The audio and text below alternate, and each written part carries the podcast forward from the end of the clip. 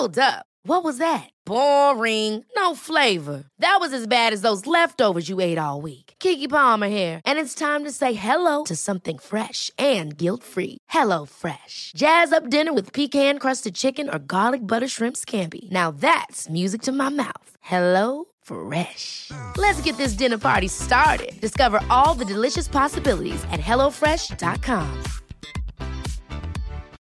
Life is full of what ifs. Some awesome, like what if AI could fold your laundry? And some, well, less awesome, like what if you have unexpected medical costs? United Healthcare can help get you covered with Health Protector Guard fixed indemnity insurance plans. They supplement your primary plan to help you manage out of pocket costs. No deductibles, no enrollment periods, and especially no more what ifs. Visit uh1.com to find the Health Protector Guard plan for you. Hi, I'm John McEnroe. I'm Bjorn Borg. This is Martina Navratilova. I'm Mats Wilander. I'm Stan Wawrinka. I'm Lleyton Hewitt. I'm Andy Murray. And you're listening to the Tennis Podcast. The Tennis Podcast. The Tennis Podcast. Hello and welcome to the Daily Tennis Podcast, where we are live from the Aegon Championships here at the Queen's Club, West London. The podcast is a lot shorter in size, but better in quality, as David is doing a grown up job, leaving me, Catherine Whitaker, and Gigi Salmon to talk tennis. Coming up, we'll talk about two men already sadly leaving the Queen's Club Kyle Edmund and Nick Kyrgios.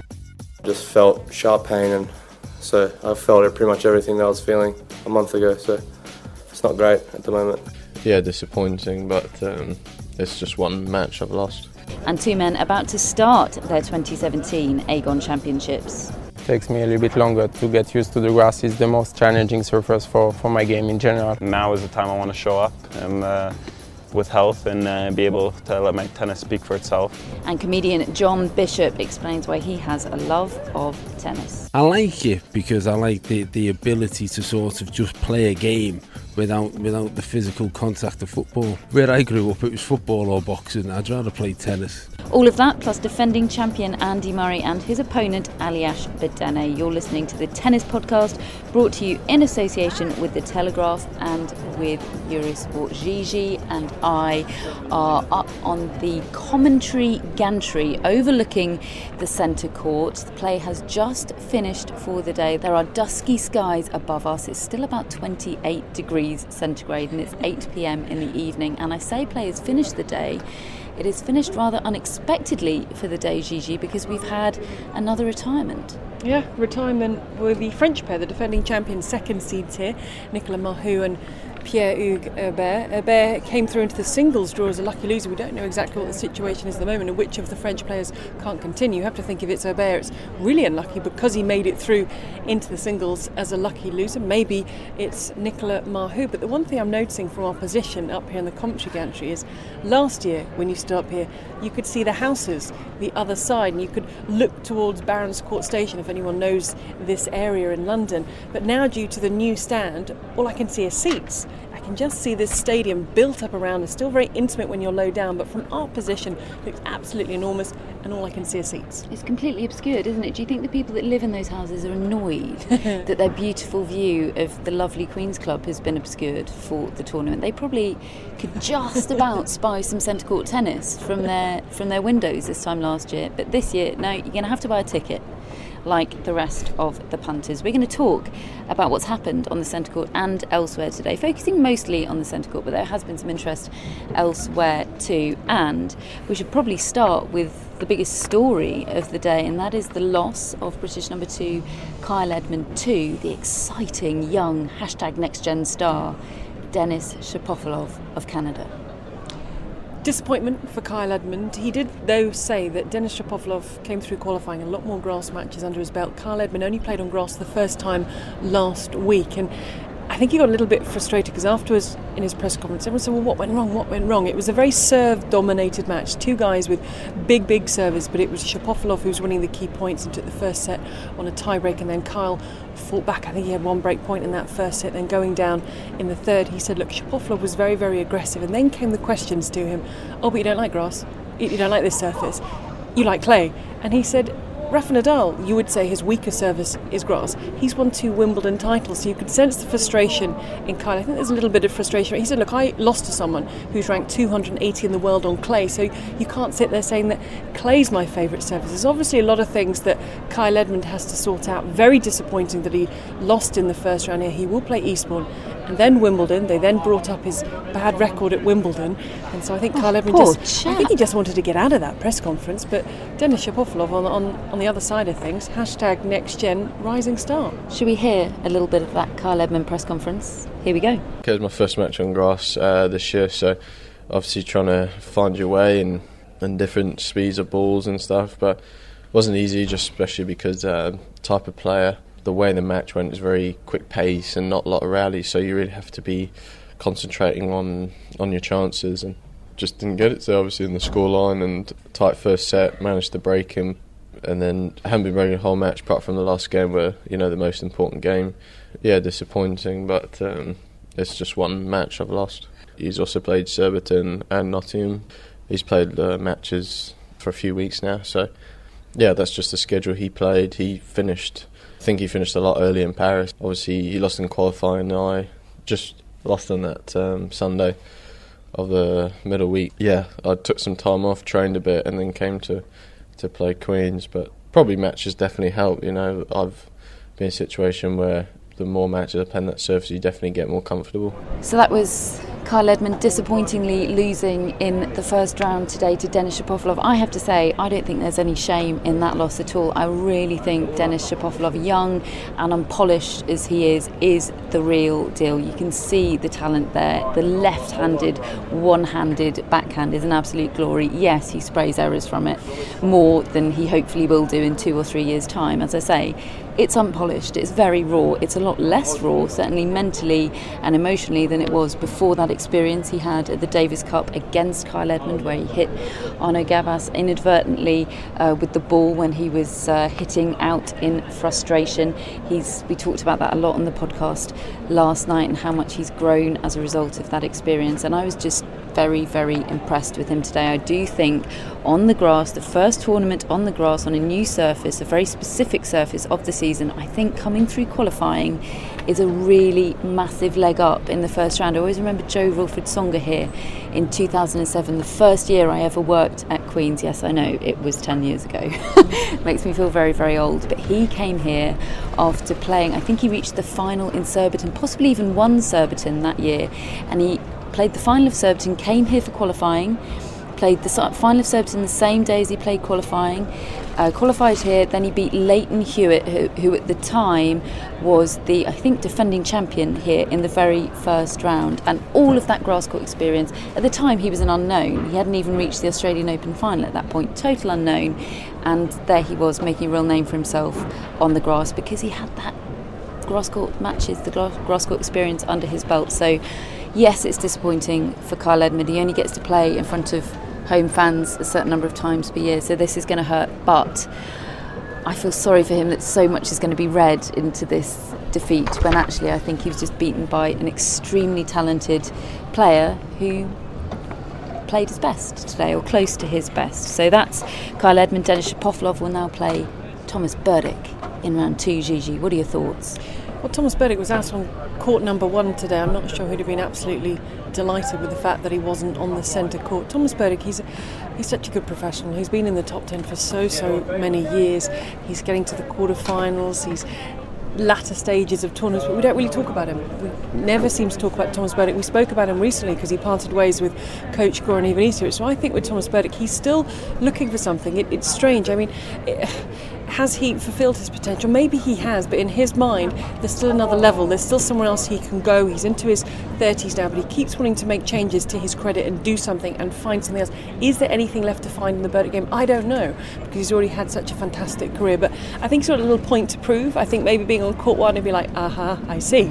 But he came through against Steve Darcis very comfortably. He'll be hoping to be upgraded against Denis Shapovalov. But I think it's it's really interesting. Berdych without a coach at the moment, working out what he does next and what can he do next in terms of changing his game. He's got so much experience, and then you've got this young Canadian, aggressive game, big game, loving being out there. I think it's interesting. I think so too, and I think as uh, just as Berdych had a point to prove about being out on court one today, I think he'll have a point to prove against a young gun to say I'm still a relevant force in tennis. Your time hasn't come yet, Dennis. It's still my time. I wouldn't mind playing on court one. Would you be upset I- if the order of play came out? I and you were would be court one? absolutely fine with it. It's an court eight. upgraded I'd court one this fine. year as well. nine. Extra seating. Any court. Yeah. Just to be on the court. I agree, Gigi. I think, you know, these guys don't know they're born, do they? Um, Nick Kyrgios didn't have a great day today, did he? Poor chap. He fell down in the first set. Were, he was on serve against American Donald Young, injured his hip, looked to be quite bad, received some treatment on the court, limped on. Uh, ended up losing that first set and retired very early on in the second. It is a shame, isn't it, Gigi? It's a real shame for Nick Kyrgios. He's been struggling with injuries this year through the clay court season. He had to make withdrawals and he was doing so well. You get this, you had a run of fantastic performances, and you thought, well, hang on a second, has the real Nick Kyrgios arrived? Then sadly, his grandfather passed away, so he pulled out of Estoril where he was due to kick off his clay court season. That derailed him a little bit, but he came back saying, I'm fit, I'm fine, I'm firing. He'd taken on Sebastian Grosjean on a part-time basis, and we were starting to think other other pieces of this puzzle starting to fall into place. He was part of the draw ceremony here at Queens, and he seemed in good form. I mean, Nick Kyrgios is Nick Kyrgios. He's going to say, "I'm quite relaxed, I don't mind, and I'm fine, and it's okay." He was here with his girlfriend Ajla Tomljanovic. He's been with him in the players' lounge, nice and relaxed, taking it very easy. He came out to court against the player Donald Young, who had played and beaten before. Donald Young can be dangerous, but Nick Kyrgios should have had this one. He felt the injury. He said, "Look, it's not that serious in terms of he doesn't believe." He says it won't keep him out of Wimbledon, even if the injury's still there. He'll still play Wimbledon. He said he would play Wimbledon even with a quite serious Yeah. injury, which was a sort of really charming comment to say, but a slightly alarming one for Nick Kyrgios fans as well. But then he backed it up with, "And I can't go home anyway because there's only a short space of time. There's only a week or he so." sort of said, "I'm in London anyway. I So might, as well, play, Wimbledon." Can you imagine? Might as Yeah. well stay for a Grand Slam. I mean, Give it a just as I'd be happy to play on court one, I'm in London. I'm I play I, Wimbledon. I, am up Play for that too. It, it's frustrating, but it's Nick Kyrgios, and now I understand a little bit more. I think he's a genuinely good guy, but I understand a little bit more about the journos from Australia and the frustrations they have with Nick Kyrgios. It must be very difficult to follow a player like that with so much talent. You get these highs and lows. You never really know where you stand with him, but. It's it's it's another chapter. It's another page in the in the life of Nick Kyrgios. And he'll start being fired questions, won't he, about his sort of physical hardiness. He doesn't travel with a physio like a lot of, well, most other top professionals do. He has his brother as his fitness coach. I, I, I can't call his credentials into question for a moment. He may well be extremely qualified, but he gets fired all of those questions. He'll have to be asked, you know, was this an unavoidable injury or was this the sort of injury that had you been a bit physically stronger and more professional could have been avoided? I don't know the answer to that at the moment. I'm not sure he knows, but that is the situation for him. Grigor Dimitrov, no such worries for him. Uh, there's not an awful lot to say about it really, other than he looked in fine, fine fettle, didn't he, Gigi? Yeah, he certainly did look very comfortable out there. Ryan Harrison at his highest career ranking up in the early 40s, the doubles champion from France, feeling good, feeling confident. He'd been doing some hitting with Andy Murray, probably thought, yeah, I was picked for a reason, I've got this chance, I'm on grass, it's the first round. But Grigor Dimitrov, who started the year with a bang, titles, semi final in Australia, we we're like, oh, the potential. It's happening. It's happened. It's It's happening. here. And he's working with Dani Vallverdu and they get on really well. Then there was the sudden dip. Then he came onto clay with no points to be defended and it was really hit and miss. You're thinking, oh, I'm not sure where we are Oh, now. no, well, it's- then it- back the other thing is happening. And you're thinking, okay, he's a former champion here. He loves this tournament. And Ryan Harrison, it's going to be tricky. Is it going to be tricky? No, wasn't tricky at all. Lost four games, through to round two. He's very happy, loves playing here. Job done. End of story, I think, for Grigor Dimitrov. He marches on. Should we have a little comedy interlude, Gigi? Yes, are you're going to tell me a joke? I'm absolutely not. That would that would be the opposite of a comedy interlude if I attempted to do a joke. But luckily, I caught up with a professional comedian earlier on today who can tell you a joke or two. I was on the tournament director's balcony. So was Mr. John Bishop, uh, and I asked him how his day at the Queen's Club was going. Perfect, isn't it? You couldn't ask for any more. Although, to be honest, we're very, very British. It's lovely and hot, and we've all uh, uh, we've all moved ourselves to the shade, elevated towards the shade, because out there is a little bit too hot for us. I got told off by Grigor Dimitrov, who was on the court earlier today, yesterday, for complaining about the weather. He said, Yes, last year it was all pouring with rain and you all complained, and then this year you complained. He's got a point, hasn't he? He has got a point. There's, there's, there's problem with British people. There's about four degrees of weather that we like, and everything else is too cold or too hot. Yeah, I think this falls under the too hot category. How have you enjoyed the tennis that you've watched today, John? Oh, I've enjoyed it. I mean, it's great to see Kyle Edmund because obviously he's on his way up and there's a lot of talk about him. But it was also really nice for me because I've come with a friend who's involved with a. La Roche Posay, who work with the Royal, Royal Marsden, and we, we managed to get into the players' area. I've never been in that area before where everyone's just relaxed. Who did you see? Well, I had, to, I had to chat with Andy Murray. Andy came over and talked to him about his practice today and how he was feeling about, about playing tomorrow. And I, I was just staggered by it because obviously I've been to tennis before, but I've never been in the inner sanctum. And I don't think you get that in any sport ever. As in, you don't get that sort of like relaxed atmosphere behind the scenes? Yeah, that relaxed atmosphere where everyone's chilling out, they're having a nice lunch to talk. And, and obviously, when you think about it, it makes sense because they spend what, 30 weeks of the year crossing paths with each other. But for me, it was quite an education about the etiquette of tennis, where they're all so relaxed, and then tomorrow we'll be wanting to smash someone off the court. What did you make of Andy? Have you met him before? Was that the first time? Yeah, no, I've met him a few times. Uh, I tell you what I made of him. Uh, in fact, I was speaking to my friend John about it. If there was somebody who was a favourite for a tournament, and you met him the day before his first game, and he was that relaxed, you put your house on him. You put your house on Andy Murray to win a sixth title here. Yeah, don't tell me wife. I'll put my half of the house on him. Now I know you're a big football fan, John. Where does tennis rank in your favourite sports list? Well, tennis has always been that game that, that when Queens comes around or Wimbledon comes around, that's when you get into it. And for me, it's always been like that since I was probably 12 or 13. It's like my summer sport. You know, you get some people who play football and they play golf in the summer or something. Tennis is the game for me. I, just, I, I like it because I like the, the ability to sort of just play a game without without the physical contact of football. You know, without getting kicked in the head. Basically, that's why I like it. Where I grew up, it was football or boxing. I'd rather play tennis. Sure, Andy Murray feels the same. Why are there no Scouse tennis players, John? Why have we not got a Scouse British number one? Because I didn't take it serious enough. Missed your calling. I blame myself. I really do. I just think if I'd have just concentrated a little bit more, if I'd have seen that inner sanctum when I was younger, I think I'd have wanted the salad with the best. You've let the whole of the Merseyside tennis contingent down, John. Uh, is this your first time at the Queen's Club? What do you make of the actual club? I'm loving it. I, am absolutely loving it. I was speaking to my friend John who came in to Stella Artois. Obviously, it's got bigger and bigger. Yeah, I love it, and I didn't actually realise that. I didn't actually realise the location of it. I must have been past it a dozen times in my life. So sort of hidden away, isn't it? But I mean, we're sort of in really central London here, and there's this sort of glorious, quiet tennis club. You know, when you go to Wimbledon, you make an effort. It feels like a journey. Here, I was kind of on my way to Selfridges, and I stopped over. what a nice place to stop. Just finally, you said you're here with a friend who works for the Royal Marsden. This is the Royal Marsden Day here at Queen's. That's pretty cool, isn't it? They're a great charity. Oh, it is. It's a great charity, and it's also, I mean, it kind of fills in what they're doing when you've got a day like this that's so sunny. And the big thing that they, they want is to obviously people to protect themselves in the sun. So it, there's there's a, a good link. It's a good advert for what they do. So that was Mr. John Bishop. Very very charming he was too. He would put his house on Andy Murray. Such was his level of impressedness with Murray's state of relax and comfort with his game. Word of warning Word of warning there was a situation on clay, the Masters, Andy Murray against Albert Ramos Vinolas. Third set, Murray was 4 love up, Monte Carlo. You asked anybody, their houses, their wives, their husbands, their children, any relatives they owned, any money they had would have been on Andy Murray. Who won? Albert Ramos Vinolas on did, his way to losing to Rafa Nadal in the final. Are you willing Many to houses. name names of anyone who sort of did put their house on on that? Miles Maclagan was one oh, man yes, who said he would have put his house on but so would anyone.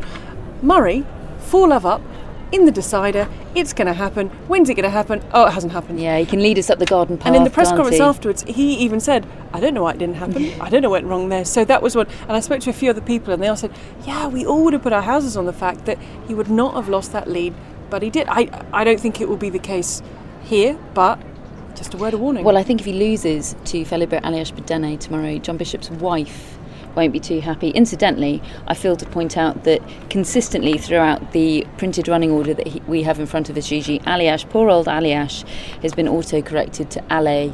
French word for, as in allez Go, of go, French Bedene, tennis go, player Bedene. fame.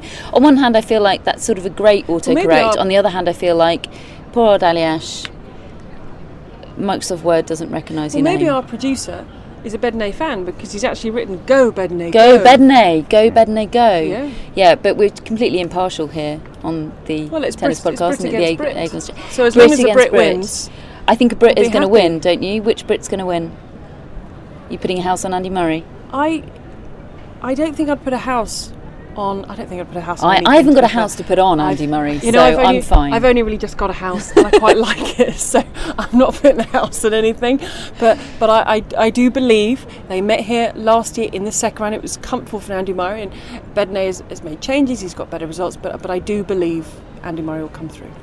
And having talked about making improvements to his game, I actually had a little chat with Aljaz earlier today, and he's quietly confident about his grass court game. I was working really hard in the preseason, and one of the things which uh, my coach Nick Cavaday mentioned was you can play on grass now because you've improved many skills. And I played last week in Hertogenbosch, played my first quarterfinals on the ATP um, on grass, and um, I'm enjoying it. What do you think you've improved to make you a better player on grass? Well, my movement got better, um, my returns got better, serving better. I mean, overall, the game's changed a little bit and got better. So the draw is made, and you get the world number one, Andy Murray. You faced him in the second round here last year. What was the initial reaction to that draw? Because I know you're not going to get an easy match with a lineup like you have here, but that's tough. Yeah, I mean, one of the reasons why we wanted to play uh, Halle was because it's difficult to avoid players like Andy here. And uh, you got obviously a few great players there, but the field's not that strong. Um, but at the end, I picked Queen's, and uh, I'm happy. Um, although I'm playing Andy in the first round, obviously it would be better to play him later. Um, but yeah, it's always a. Um, it always depends on me, uh, how I play, how I'm enjoying the match, and if I go tomorrow on the court and enjoy the match, I'll I'll be happy with that. I always think whether it's Andy Murray or Novak Djokovic or Roger Federer's number one, what's the mindset going into a match against a world number one? Is it different? Um, well, it's no different to playing any of those great players. Um, but yeah, I know Andy. I've been practicing with him. He's a great guy, um, and you know, it's obviously not easy um, to go against someone who you know a little bit. Um, but you know, he is going to give his best, so, and I'll, I'll try to do the same. So um, I'm looking forward to it. So that's Aljaz or Ale Bedene. And can I just say, before we started that chat with Bedney, he's got an identical twin brother, and I've got non-identical twin boys. So we had a little twin chat. I didn't think it was worth recording because probably no one would be quite interested. but he actually said when he was younger, he didn't like the fact there was someone out there that looked just like him. I mean, it must be weird, mustn't it? I mean, it must it's be very weird. like you also had twin chat with the Bryan brothers earlier. I, I yeah, I tend to do that.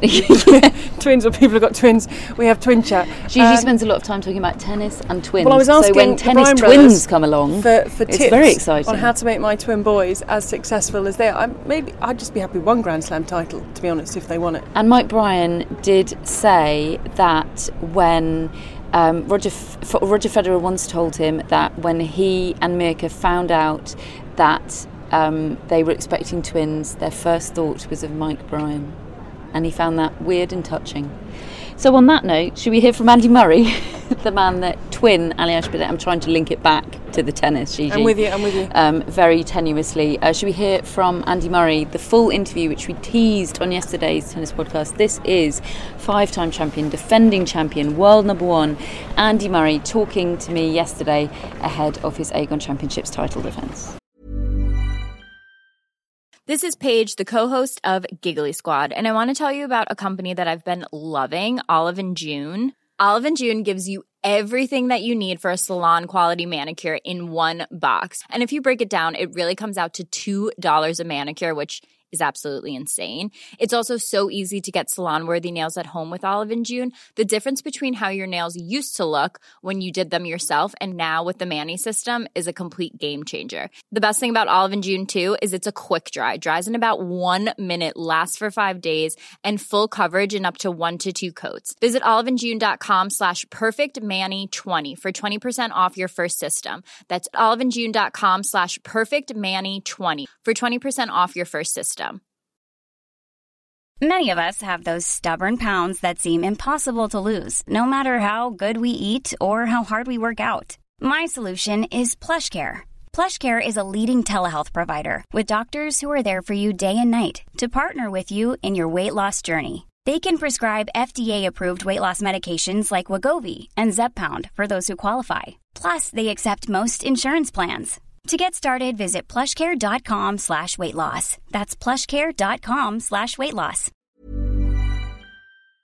This edition of the Tennis Podcast is sponsored by Tennis Channel, and Tennis Channel Plus is the place to watch the French Open. They've got every court live, and you can watch on your phone or on your smart TV in HD. Sounds great. There's genuinely nothing I like more than watching multiple courts with matches everywhere. And can I just sit and watch Court Suzanne Lenglen all day? You sure can, David. Wherever the stories are, the rivalries emerge, and the generations clash, you can watch it all with daily live coverage beginning on Monday, May the 20th. Be there when it happens by subscribing to Tennis Channel Plus to stream daily coverage of Roland Garros. Use promo code TennisPod20 for 20% off your annual subscription. The country, the United Kingdom, is going through quite a tough time at the moment, and sport is something that can really bring people a lot of happiness, unite a lot of people. Is that something that sort of you're conscious of as a sort of a talisman for sport in this country?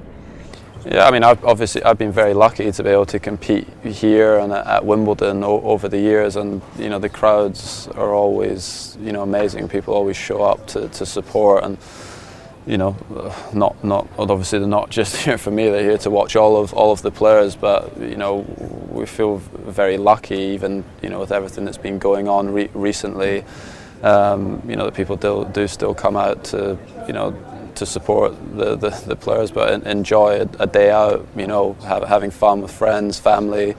Um, you know, and hopefully be, be entertained by the, the tennis that we're playing. So we're, we're very fortunate to, to be in that, that position. And you know, it's important to remind yourself of that sometimes. You know, we sometimes live in our own little bubble where, you know, we think just about how well we're playing and how our practices are going, but there's obviously many things that are a lot more important than, than just our tennis.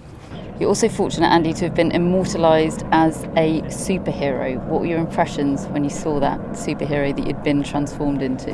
Yeah, so I, I saw that uh, here on Wednesday. I came in to do, do uh, sponsorship day with, with Under Armour and it was, it was obviously strange uh, seeing yourself uh, look that way. Um, I'm hoping that's how I look when I finish playing. I want to sort of get a bit bigger, bulkier and stronger. Um, but yeah, that wouldn't be good for my tennis just now. So I'm a little bit leaner than what the the, the image portrayed, but um, it looked good. Some protein shakes will do the business. Just finally, Andy, back to Queens. Aljaz Bedene, first round, you played here last year. What are your thoughts on that?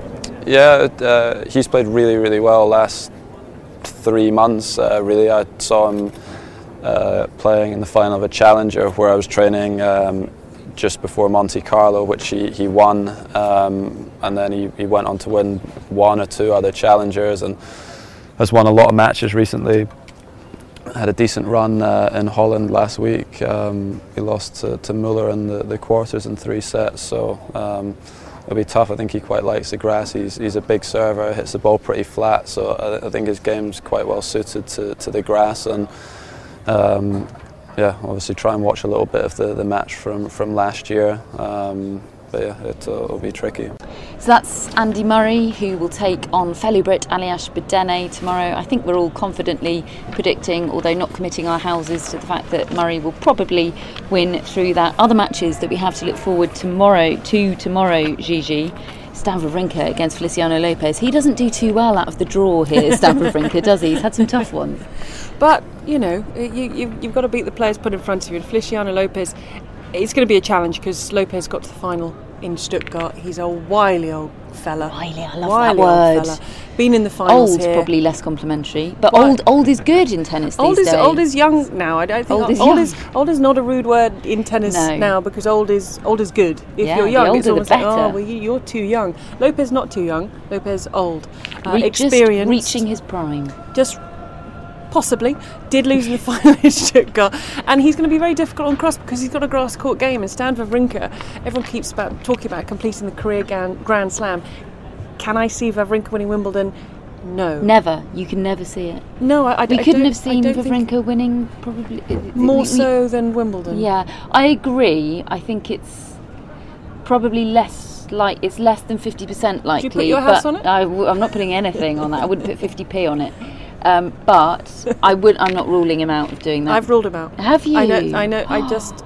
I'm, I'm a very indecisive person, so there was something that just just went for it there. Well, you might not be optimistic about Stan Wawrinka's game on grass, Gigi, but Stan himself is.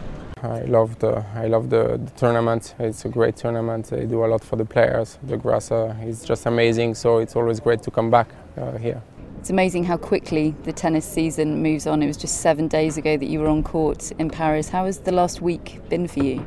Yeah, it's uh, it's always really quick after the clay season for the grass season. But uh, I took some few days off and arrived here uh, uh, quite early to practice on the grass already. Uh, I was quite uh, tired after after a great last four weeks, so I needed some some little time off, and I'm ready for the grass courts. We had a chat with Magnus a few days ago. We were talking about your transition onto the grass. It's, he said it takes you a little bit longer than it perhaps takes some players. Are you getting there? Yes, for sure. Uh, it normally takes me a little bit longer to, to, to get used to the grass. It's the most challenging surface for, for my game in general. Uh, and you need you have less time. You need to, to be quicker. You need to, to think a little bit less, uh, go a little bit more for your shot. But uh, again, I'm sure I'm doing some some great uh, practice so far, and hopefully I can I can play some good tennis this week. Paul Annacone has uh, joined the team alongside Magnus. What's he brought to the party? Why him? I, I know him since uh, since many years. Uh, he's been on the tour for, for many many years with some amazing champion. Uh, knows the game well. Uh, we're gonna start together. I'm looking forward with with Magnus and him to, to see a little bit uh, uh, his uh, his vision of my game and try to see what, what we can improve. So that's Stan Wawrinka, who Gigi is certainly not putting a house on to ever win a Wimbledon championship, but he he's could proved win, us all he wrong could before. win here, and he could win any other. Gro- I just, I just don't think, I just don't think Wimbledon. But, but you never know. He keeps adapting the team and, and taking people on and trying to change. We've got Paul Annacone working with them on the grass court season this time around. Maybe it'll make a difference. Maybe it'll help him out. But I just think to come through seven matches at Wimbledon with the field we have at the moment will be tough. It'll be tough, without question. I'm not ruling him out quite as decisively, but I, I agree. The odds are possibly stacked a little bit against him. Milos Raonic takes on Thanasi Kokkinakis tomorrow. It is a joy, isn't it, Gigi, to see Mr. Kokkinakis back on a tennis court. It is. He, he's fit. He's healthy. He was wildcarded into this event. He's also playing doubles with, with Kyle Edmund, who's getting some good practice. He was hitting with Andy Murray today, and Kokkinakis didn't seem that happy with how his practice was going. But I think the main thing is he's fit, he's healthy, he's healthy enough, and he's fit enough to be back on the tour again. I mean, his ranking is what down in the 686 or something like that. But he's got the talent. He's a lovely guy. He's been wildcarded into events, so hopefully. Given some time, that ranking will shoot back up there. I'm really chuffed for him to see somebody so young be so blighted by injuries is a really tough thing. And I really felt for him last year when he he rushed his comeback didn't he? Because he was so desperate to play at the Rio, Olympi- Rio Olympics to represent Australia at the Olympics. He now admits that he did come back too soon and that's put him out of the sport for pr- probably prolonged his time in the sidelines by an extra six months or so which is such a shame but great to see him back. Unfortunately for him he's drawn last year's finalist Milos Raonic. Should we hear from Milos Gigi? It's a fantastic tournament and obviously situated between two Grand Slams. Uh, it's great to have this cozy uh, atmosphere that's at a club and uh, uh, walking through a clubhouse. It's a different kind of uh, atmosphere, but then you step out on court, especially with the expansion here. It, it feels very grand and a great sort of stage of opportunity. finalist here last year, one of the best finals we've had in recent years. You've described it as one that got away. How much did it hurt losing that last year? Yeah, it did. You know, being upset, a break, those are conditions I thrive in. So uh, I've uh, had a chance actually this year to see that match quite a few times. It's been on TV in the Players Lounge, plenty. So uh, hopefully, uh, if that situation was to arise again, I can deal with it better. It's been a tough year for you physically, struggling with injuries. I hope you're feeling good now. Does that and the fact of the loss last year, does it make you particularly hungry coming into the of grass? Of course. Uh, there's been a, a, lot of moments this year, especially on surfaces that I've uh, preferred that I haven't been at, at, my best, I haven't been healthy. So uh, now is the time I want to show up and uh, with health and uh, be able to let my tennis speak for itself. And uh, I know I'm a better player this year than I was last, and hopefully that shows. Mark Knowles joined your team alongside Riccardo. Why him and why now? Well, a guy that I believe has great knowledge in tennis, hasn't been away from tennis uh, really at all, uh, has been commentating and following tennis a lot over the past few years, and somebody that I believe can communicate well with me and uh, really be able to pass on some very valuable ideas and knowledge. This time last year, you were here with John McEnroe. I know you two are still close. Is the stuff that he taught you and brought to you, you still taking that onto the court with you? Yeah, we speak about it all the time, and he doesn't let me forget those those lessons. I incorporate them into each and every match. So that's Milos Raonic, who very understandably is very much looking forward to the grass court season because let's face it, grass is probably his best chance at this stage of winning a Grand Slam, isn't it? Absolutely, it's incredible. And you think, was it last year when he got to the final at Queen's?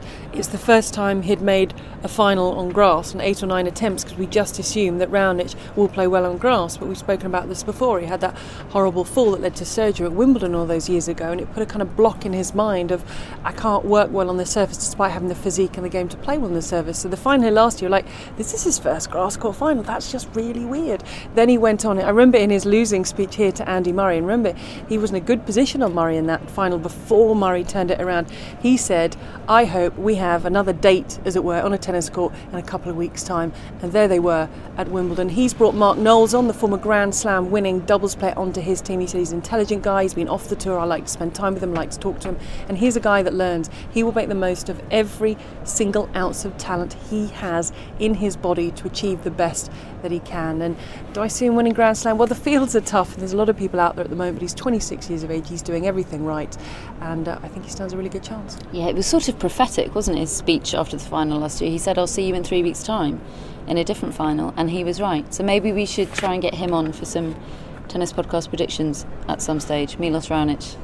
He'll certainly do a dance like better than David and I. This has been the first daily. Well, there was a preview one yesterday, but in terms of during the actual championships. This has been our first daily tennis podcast from the Aegon Championships 2017. Gigi, thank you. It has been an absolute pleasure. We have another one coming to you tomorrow. We have another six of them. In fact, they have, of course, as always, been brought to you in association with the Telegraph and with Eurosport. And as the sun sets over the Queen's Club, we'll say we'll see you tomorrow. See you tomorrow.